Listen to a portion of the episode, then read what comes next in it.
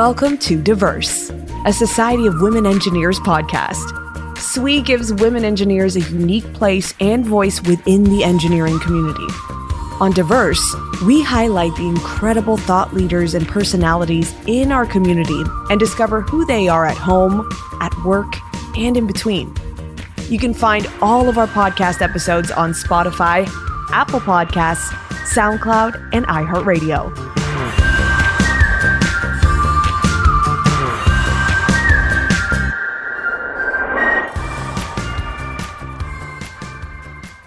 I'm SWE President Dayna Johnson, and welcome to Diverse, a SWE podcast.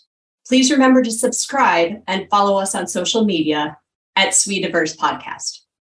On today's episode, I'm joined by speaker, author, and social impact advisor, Michele Sullivan. Michele is also the former president of Caterpillar Foundation and director of corporate social innovation at Caterpillar Inc. During her 30 years at Caterpillar, Michele transformed it from merely transactional to global and strategic. Michele was also named by Inside Philanthropy as one of the 50 most powerful women in philanthropy and also served as a U.S. delegate to the United Nations Commission on the Status of Women. Michele, I'm so excited to have you here today. Thank you for joining me. Thank you. It's an honor for me to be here. And I'm so excited to have you coming to WE22 to speak to us at the closing keynote on Saturday. I'm really excited to hear what you have to say, and I know that this will be far from your first time speaking. So I'm a little curious as to how you first got into speaking. Well, thank you. I'm excited for the uh, October event as well. I can't wait. So it really started in high school, believe it or not, when people who knew me asked me to speak at different church events and then it went into business events etc and a little bit in college but not much. You know in college you're kind of busy with other things. And then as i went into the business world it didn't pick up right away. Once in a while i do one here and one there. But when i took over the caterpillar foundation 23 years into my career which was in about 2011 and I was out traveling the world, you know, you speak on the work that we're doing with our partners. And so it kind of picked up again. And as I was a couple years from my pending retirement, I knew I wanted to retire at 30 years and go do more speaking and social impact work on my own. And it kind of started picking up from there. And so as my book came out, in 2020, obviously, you know, you do a lot of speaking around that. And it's really during COVID, my book Looking Up really kind of hit a spot about while COVID was definitely one of the biggest challenges the world has ever seen in terms of a pandemic, there were also some positives that came out of it. So I continue to speak, like at your event, which I'm incredibly excited about. And I speak on a variety of topics and I enjoy meeting the people the most, to be honest. And, you know, they always impact me as well. Everybody thinks that I go just to see if I can make an impact. But when I hear the questions and get to meet the folks before and after, it's really uh, quite exciting in terms of we all have a story, don't we? And I we really do. love that. We do. I love the way you just spun that. I think that getting to meet the people that even if you're not trying to necessarily impact, I think that the words we say always have such a lasting impact on people, even if it's one-on-one conversations. Right. I know I know I've talked to people like months or years after I've said something and they say, Oh, you know, when you said this to me, it really left an impact. and I'm like, I don't even remember saying that. So it's right. it's great to hear you say that. You know, it's interesting. It's people will always remember how you made them feel. Absolutely. And it's important that we remember that when something doesn't go right, or, you know, we all have our days, right? Absolutely. And it's important to take a step back, and I'm exactly like that. And, you know, words can either melt a heart or break a heart. Mm-hmm. That's so true. I I think of the the issues where I've left and I've felt very upset, depressed, concerned with the outcome of something and it's it's almost always because of the words that were said during that situation. Yep. And I've certainly made mistakes. I mean, I'll be the first to admit it. And I really try every day, you know, to melt more hearts. Excellent. I love that. Melt more hearts. Real quick, I suspect that there are people who do not know about the Caterpillar Foundation. Could you fill us in a little bit about that? Sure. So, Caterpillar is the sole funder of the Caterpillar Foundation, which is the philanthropic arm of the company. And it was created in 1952. And I took over in 2011 for about seven and a half years. And at the time, it really had three pillars it was basic human needs, which we classified as food, water, shelter, and energy, education, particularly early on, because that makes the biggest impact and sets people on the right road. And then also the environment, because that's critically important to everyone in the world. And then we also had a bit of a area that went across all of that, and that was to when we could focus on girls and women because we worked really in the most extreme poverty cases is what we focused on. And so when you see extreme poverty, it's definitely the women that make the family go. But what I mean by that is if, you know, the woman, say in Africa, is, you know, busy getting water like their daughters and the boys go to school, and they get married off at 10, the likely success of that 10 year old is very small. But just like here, in, you know, let's say if you're in the United States, you know, if we all were honest, and I'll ask this during the during my talk, you know, in your house, you know, who makes the family really go? oh, my husband would be the first to tell you. Yeah, it was you, right? It's not him. We'll put it that way. yeah, there you go. Exactly. And you know, you know, I spoke to a predominantly male group not long ago, and I asked a question, and you know, they're honest about it. They go, the wife makes the family go. They do the scheduling. They the kids, you know, mostly the house, and you know, they just are the glue that makes everything, you know, come together. And so we knew that also, especially for those in poverty. So we focused on that. So when I took over in 2011, I was the first woman and only about the fifth person or sixth person that led the foundation since 1952 because once oh, wow. you get the job, you don't leave it. Like the person, not the one just before me, he was in it three years, but before that was in it 20 some years. Oh my goodness. And so you know, we invested globally. We invested especially where we had facilities and then also in areas that was in, you know, incredible need. And so in, in our seven and a half years, due to our partners on the ground, we we documented that we impacted at least 50 million people. And, you know, it's all due our partners on the ground. And so it was it impacted me more than I ever thought. I've always been involved in not for profit since a teenager. When I was in Little People of America, I, I was born with a rare form of dwarfism, and there's an organization, you know, for people under 410. And I, you know, had all kinds of roles in that. So not for profit's always been in my blood, and so is Caterpillar, because my dad worked at CAT and retired. My sister works at CAT. So we're definitely a Caterpillar family and that that role really brought those two passions together for me and it impacted me more than i ever imagined. I it just changed my life my outlook and i didn't expect all of that to be honest. That's amazing. I'm guessing that's a lot of the reason why people don't leave that job once they get in. Mm-hmm mm-hmm. Right and the partners we work with are tremendous Excellent. Mm-hmm. I love hearing that. I think that really ties back to your point about melt more hearts. It's not always just the words you say, it's the actions you take through these nonprofits as well. Right, exactly. And we all can make that happen. And I'll talk about that in Excellent. October. Excellent. I can't wait to hear about it. Mm-hmm. I suspect a lot of what you've talked about so far, though, really resonated while you were writing that book.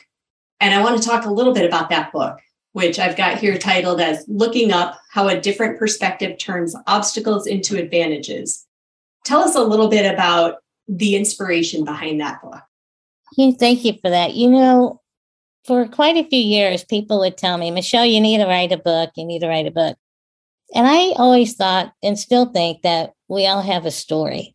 So I didn't think mine is any different. And I certainly didn't want to write a book about myself. I don't have that exciting of a life. so, but as I got about three years, three and a half years from my 30 years, I really started planning for, you know, my next phase. And so I started thinking about what could a book look like?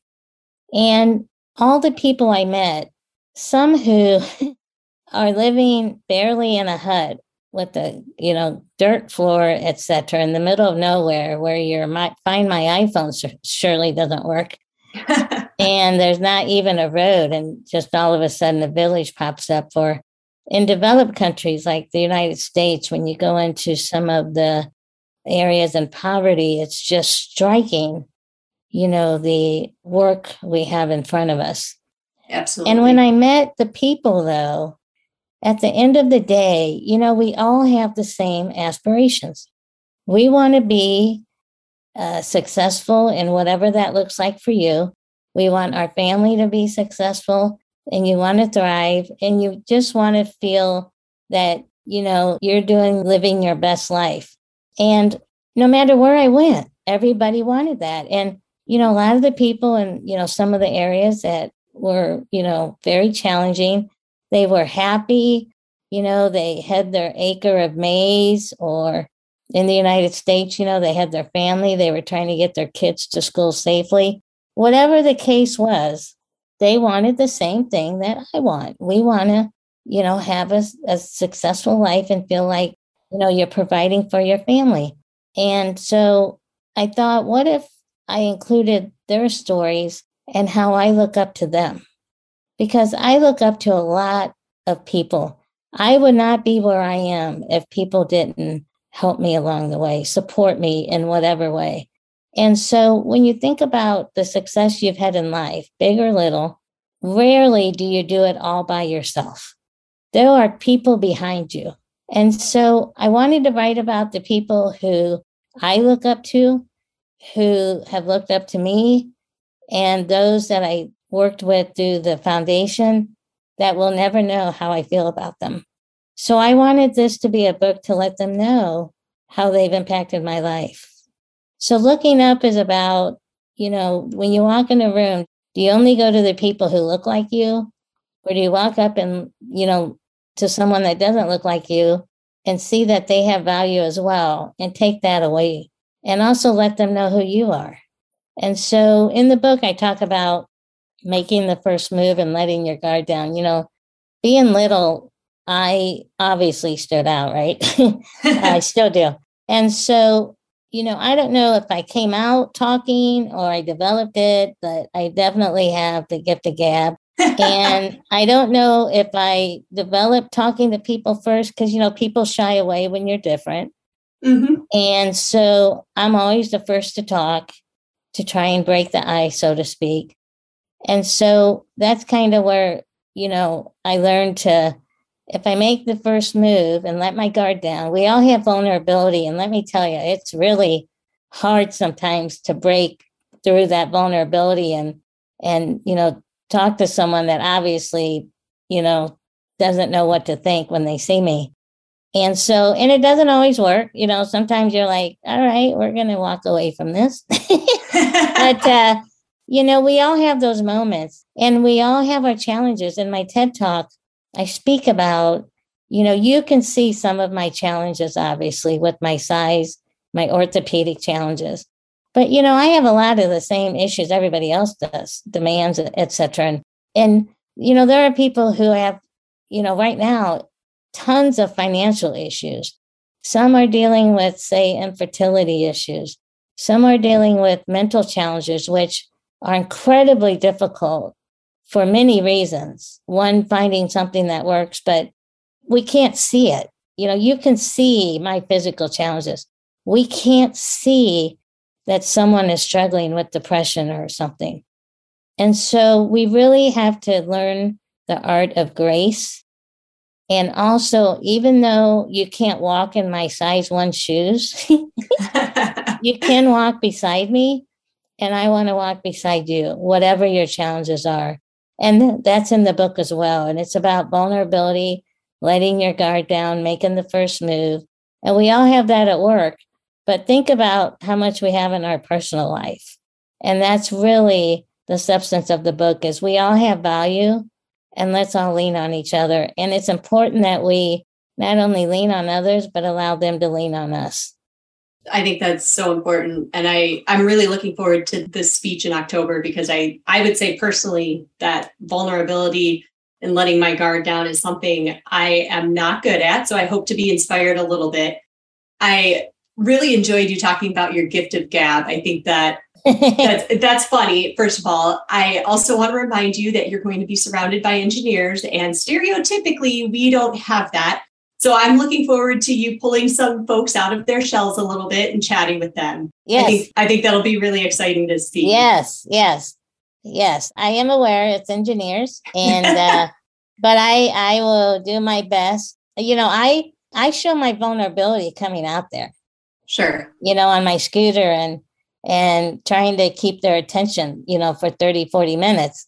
And I'll be honest, you know, during COVID, we did it on Zoom, which does not have the same impact as if I'm there in person. So I'm really excited that it's in person because, you know, I'm basically, you know, talking about my challenges, but also how I get through them and what will work for you. And to let you know that it's okay not to be okay sometimes. Mm-hmm. But it does, I'll be honest, especially for men, you know, it's sometimes viewed as weakness, especially right. at work. And um, that's a real thing. It was for me. It still remains that, I believe, today in a lot of cultures. And we have to keep talking about that, you know, it's not a weakness. You know, the title of my TED talk is Asking for Help is a Strength, not a Weakness. Absolutely. I think mm-hmm. that's that's something as a parent I feel like I've also had to get really good at that. There's only so much one person can do and and I'm throwing out the parent card, but I think we should all be comfortable with that. We should all get used to asking for help, whether right. it's personal life or work or whatever.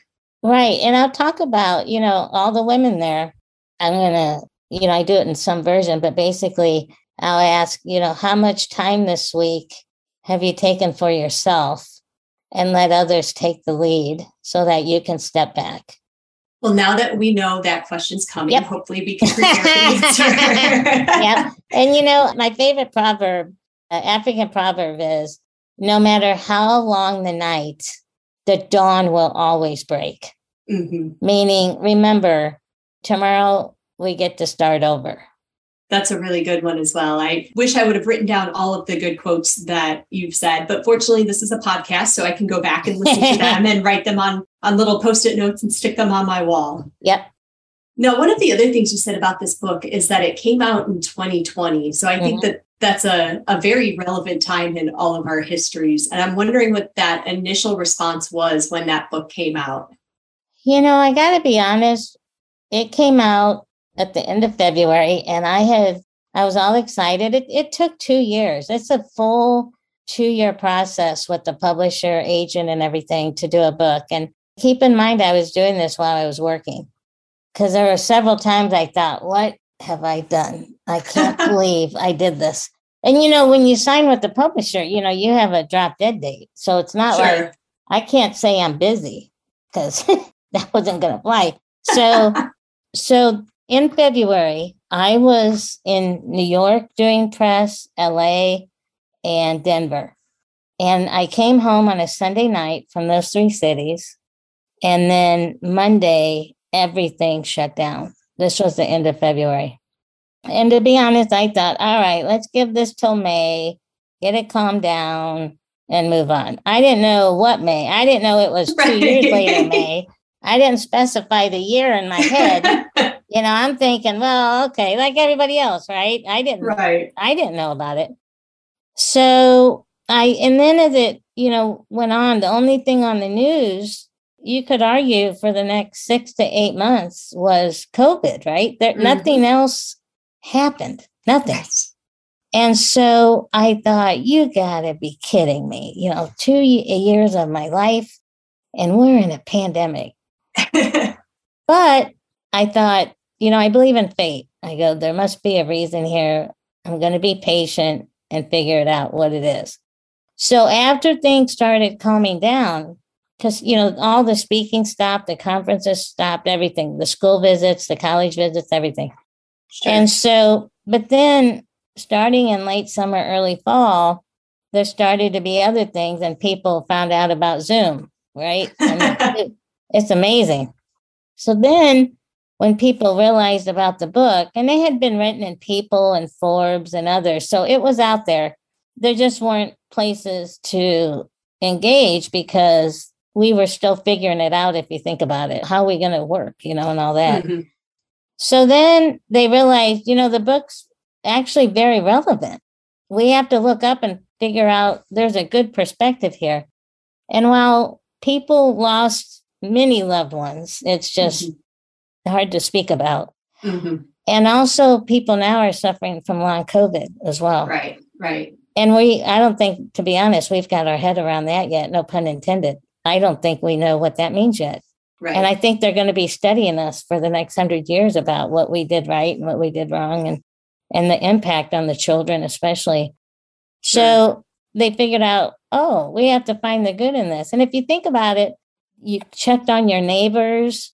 You know, kids came home from college. My next door neighbor were, you know, all three kids were in college for a couple of years, and then all of a sudden they were all home and the parents had made the rooms into different rooms and everything.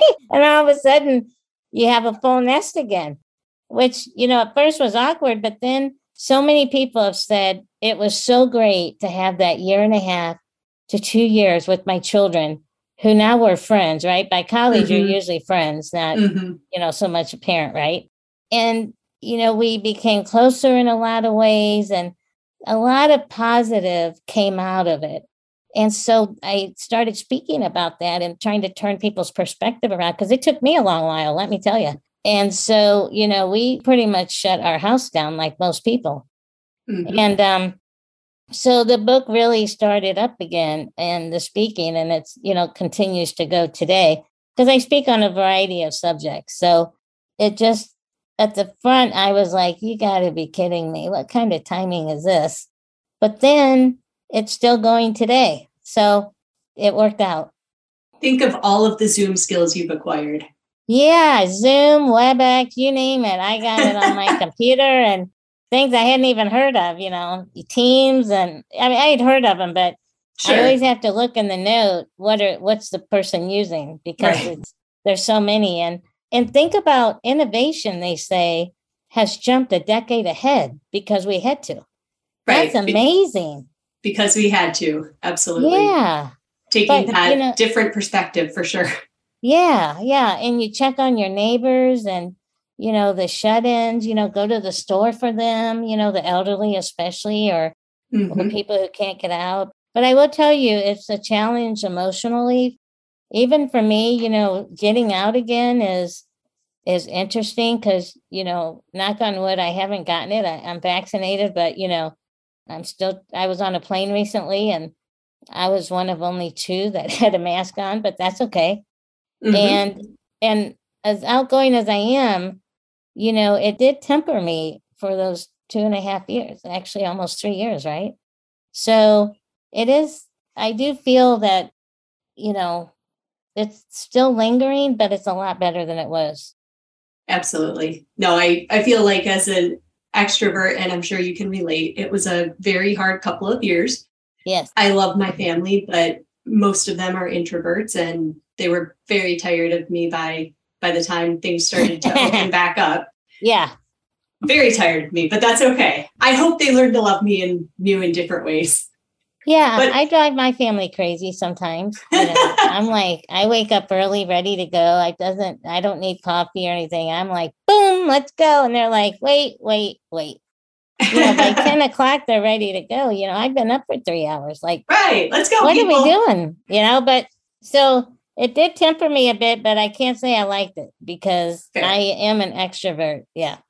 My children did get a lot of extra time in nature. We did a lot of hikes outside. Yes. know, back when being inside was bad and being outside was good, we found lots of new hikes in the area and took the kids out there. So I'd like to see the positive in that. I got a lot of whining from them, but I'd like to think that there was a silver lining there. There is, I call that making memories. My life and my family, we are about not things.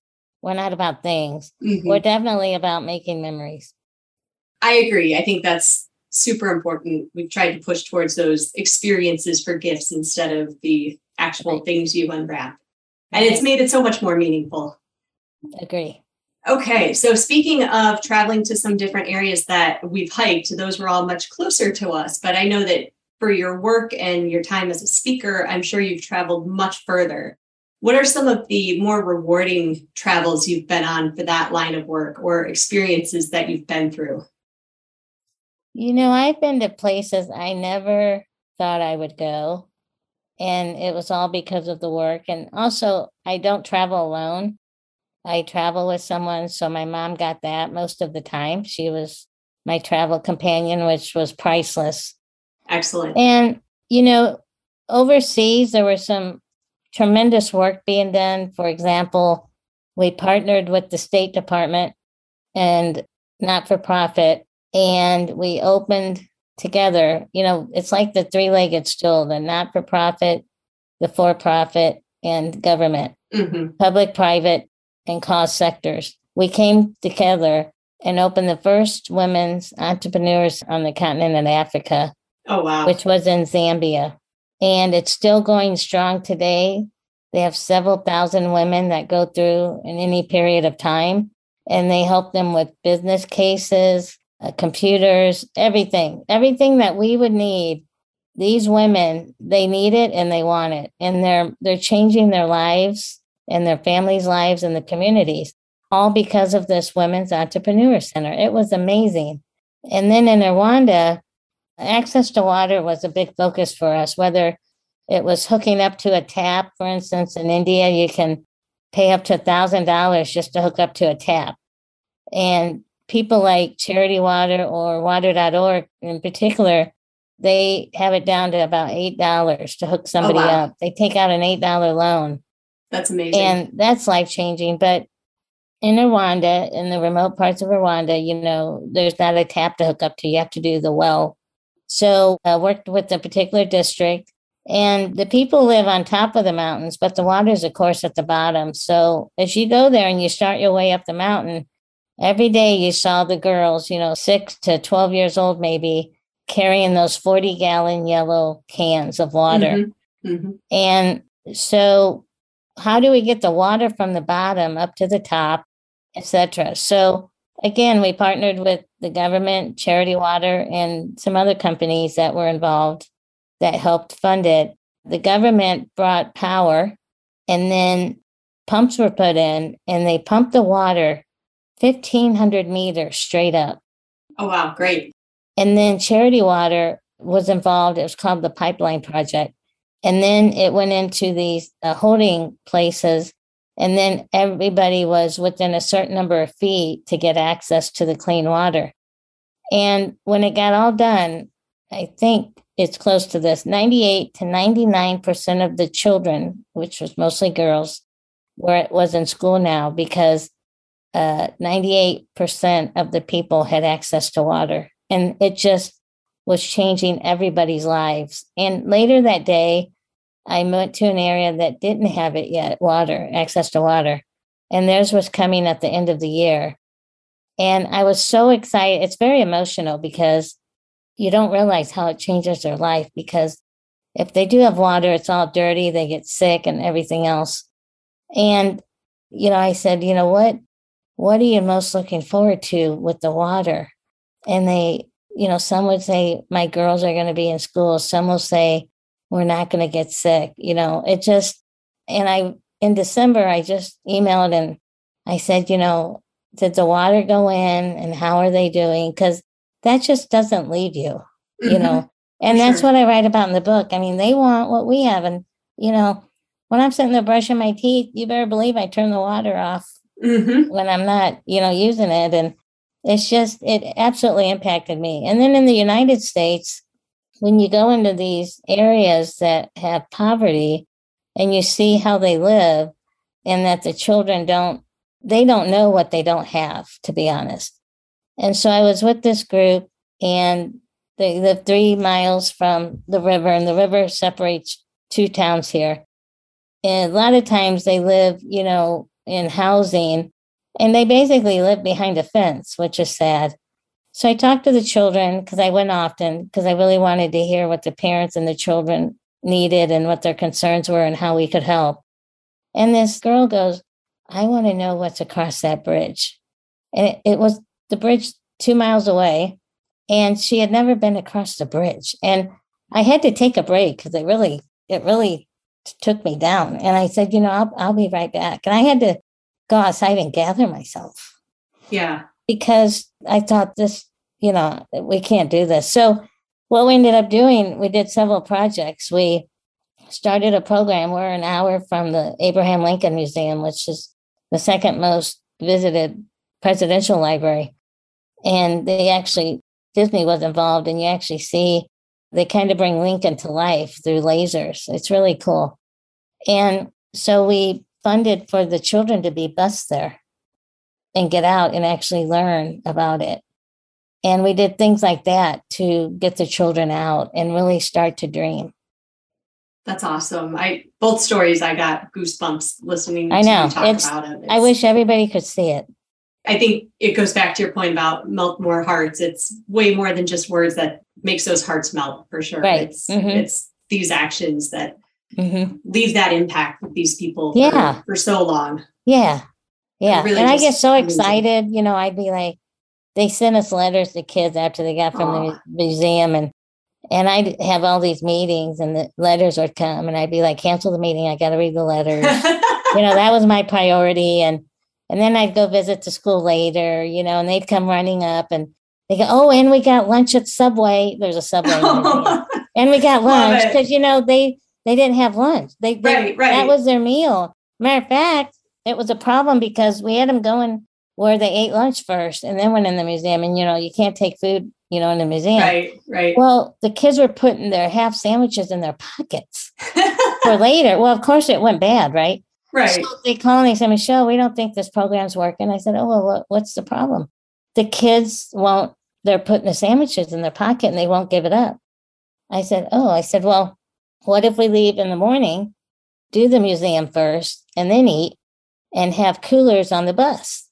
And we'd have a bag where each could put their, each child could put their whatever lunch they had left, and we keep it in a cooler.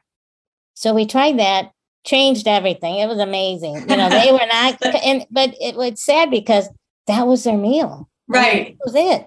And I'm just impressed. You're engineering a solution here. I, I know Yeah. you're not an engineer by degree, but look at you go. Yeah, and I missed it. I didn't think of that. Isn't that? I thought I totally missed that piece, but we fixed it. So it's all fixed it. great. Yeah, yeah, we did. That's the important part. Excellent. I want to close a little bit by talking about your TED Talk, which I know that you've mentioned at least once or twice so far. And the title of that is Asking for Help is a Strength, Not a Weakness. And I know you've highlighted some different instances of that so far. I've highlighted personally how I try to do that and definitely need to do it more. Is there anything else relevant from that TED Talk that you want to pull on before we close out for today? Thank you. You know that TED Talk was interesting. If anybody's done one, it was a great opportunity, but boy, oh boy, that was that was tough. It actually, when I gave that TED Talk, it was the first time I got to do it without breaking down.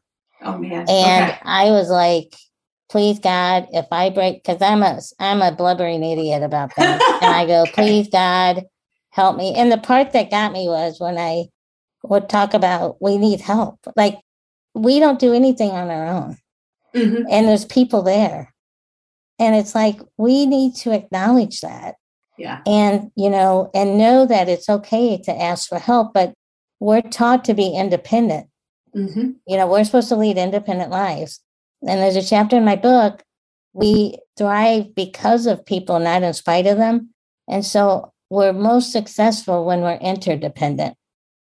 And so remember that, you know, you thrive because of people, not in spite of them.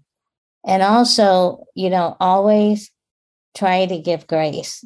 And sometimes I fail, I'm frustrated if, you know, they don't have something or the big games on TV and the cable's out. And I'm like, the cable's out. How can the cable be out? Like, you know, we're Cardinal fans and the big game was on and it said, Oh, we're updating the satellite. And I called, and I go, You're at two o'clock in that this is the final game. How can you update the satellite? And I go, Can't you do that at midnight?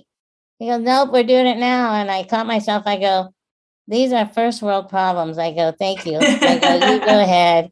And it, you know, I was like, you know, let's get our perspective straight here. And you do have to step back, don't you? Because I do tell myself a lot. My hot water heater went out, and I had two big graduation parties. Of course, I didn't know that. The heat heater, water heater went out. And I called and they go, Yeah, I'll come in a couple of days. And I went, What? a couple of days. He goes, Yeah. I go, Okay. Cause, you know, I have water. Mm-hmm. It's just not hot. And I mm-hmm. said, That's okay. That's okay. So I wore a hat. they make dry shampoo. You're good. We've got this. Yeah, exactly. It's, you know, all right, I can do this. It's okay. It's, Inconvenient, but you know what? I have water. I, yeah, it's, that's okay. It's great. It's so, great to put those things in perspective. Yes. And the book is about looking up, and people say, Where'd the title come from? Honest to God, it came to me in the shower. in my contract with the publisher, I said that I had significant input on the title. I wanted to make sure they didn't play off my size or something, you know, something that mm-hmm, wasn't going to mm-hmm. fly. And it came to me looking up because my whole life, obviously being four feet, I look up to almost everybody, literally. Sure. But I have learned to look up to people figuratively. Mm-hmm. And that's what we have to do. So looking up is about we all have value. Let's find it in each other and support each other. And that's where the title came from. And I was in the shower when that happened. That I funny? love it. I think some of our best thoughts come while we're in the shower, and it's probably because yeah. there's nothing else there to distract us. Yeah, nobody's in there. Ex- well, well, you know, but I get lots of interruptions. Yeah, I mean the kid, you know, I mean, yeah, but you do have some peace usually in the shower. Usually, and I, it's usually because I say yes, go watch TV. I don't care. or the iPad, right? Yes. Yeah, and you know, if one thing's happened over the pandemic, that's good.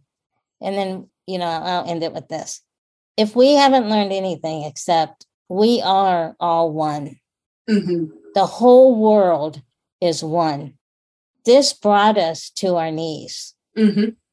And we also came up off our knees together. Exactly. And we have to continue to work together, you know, on things that impact all of us. And who would have thought that we would have been brought to our knees like that? Right. Right. But here we are. We're on the, we're coming out of this, you know, here we go.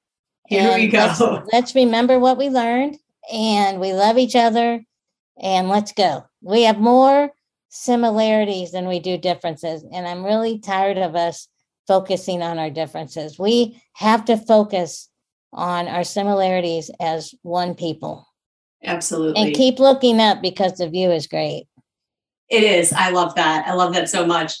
Thank you, Michele, for taking that time today to speak with me. I cannot wait to meet you in person in Houston. I'm so looking yes. forward to your discussion with us.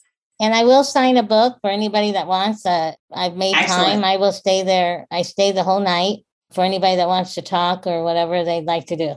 You've inspired me. I want to read it. But the three main takeaways I've got today so far, and I'm sure there's more, but these are the ones that kept resonating with me. Give grace. We thrive because of people, not in spite of them, and melt more hearts. So I hope that I can at least continue for now to take these with me until the next thing derails me and I forget the fact that it's a first world problem, right? Right. Yep. So I, I purposely type them up so I can keep looking at that and let them resonate with me a little bit more. But I really appreciated those Thank three you. themes. Thank you. I'll leave you with one thought for everybody. If you want to go fast, go alone. If you want to go far, we go together. Love that so much. Great. Love it so much. Thank you for that, Michele. I'm Dayna Johnson, and from all of us at SWE, thanks for listening. We hope you enjoyed this episode of Diverse. Please don't forget to subscribe and share this episode with your social network. You can keep up to date with our podcast on Instagram at SWE Diverse Podcast and on our blog, altogether at alltogether.swe.org.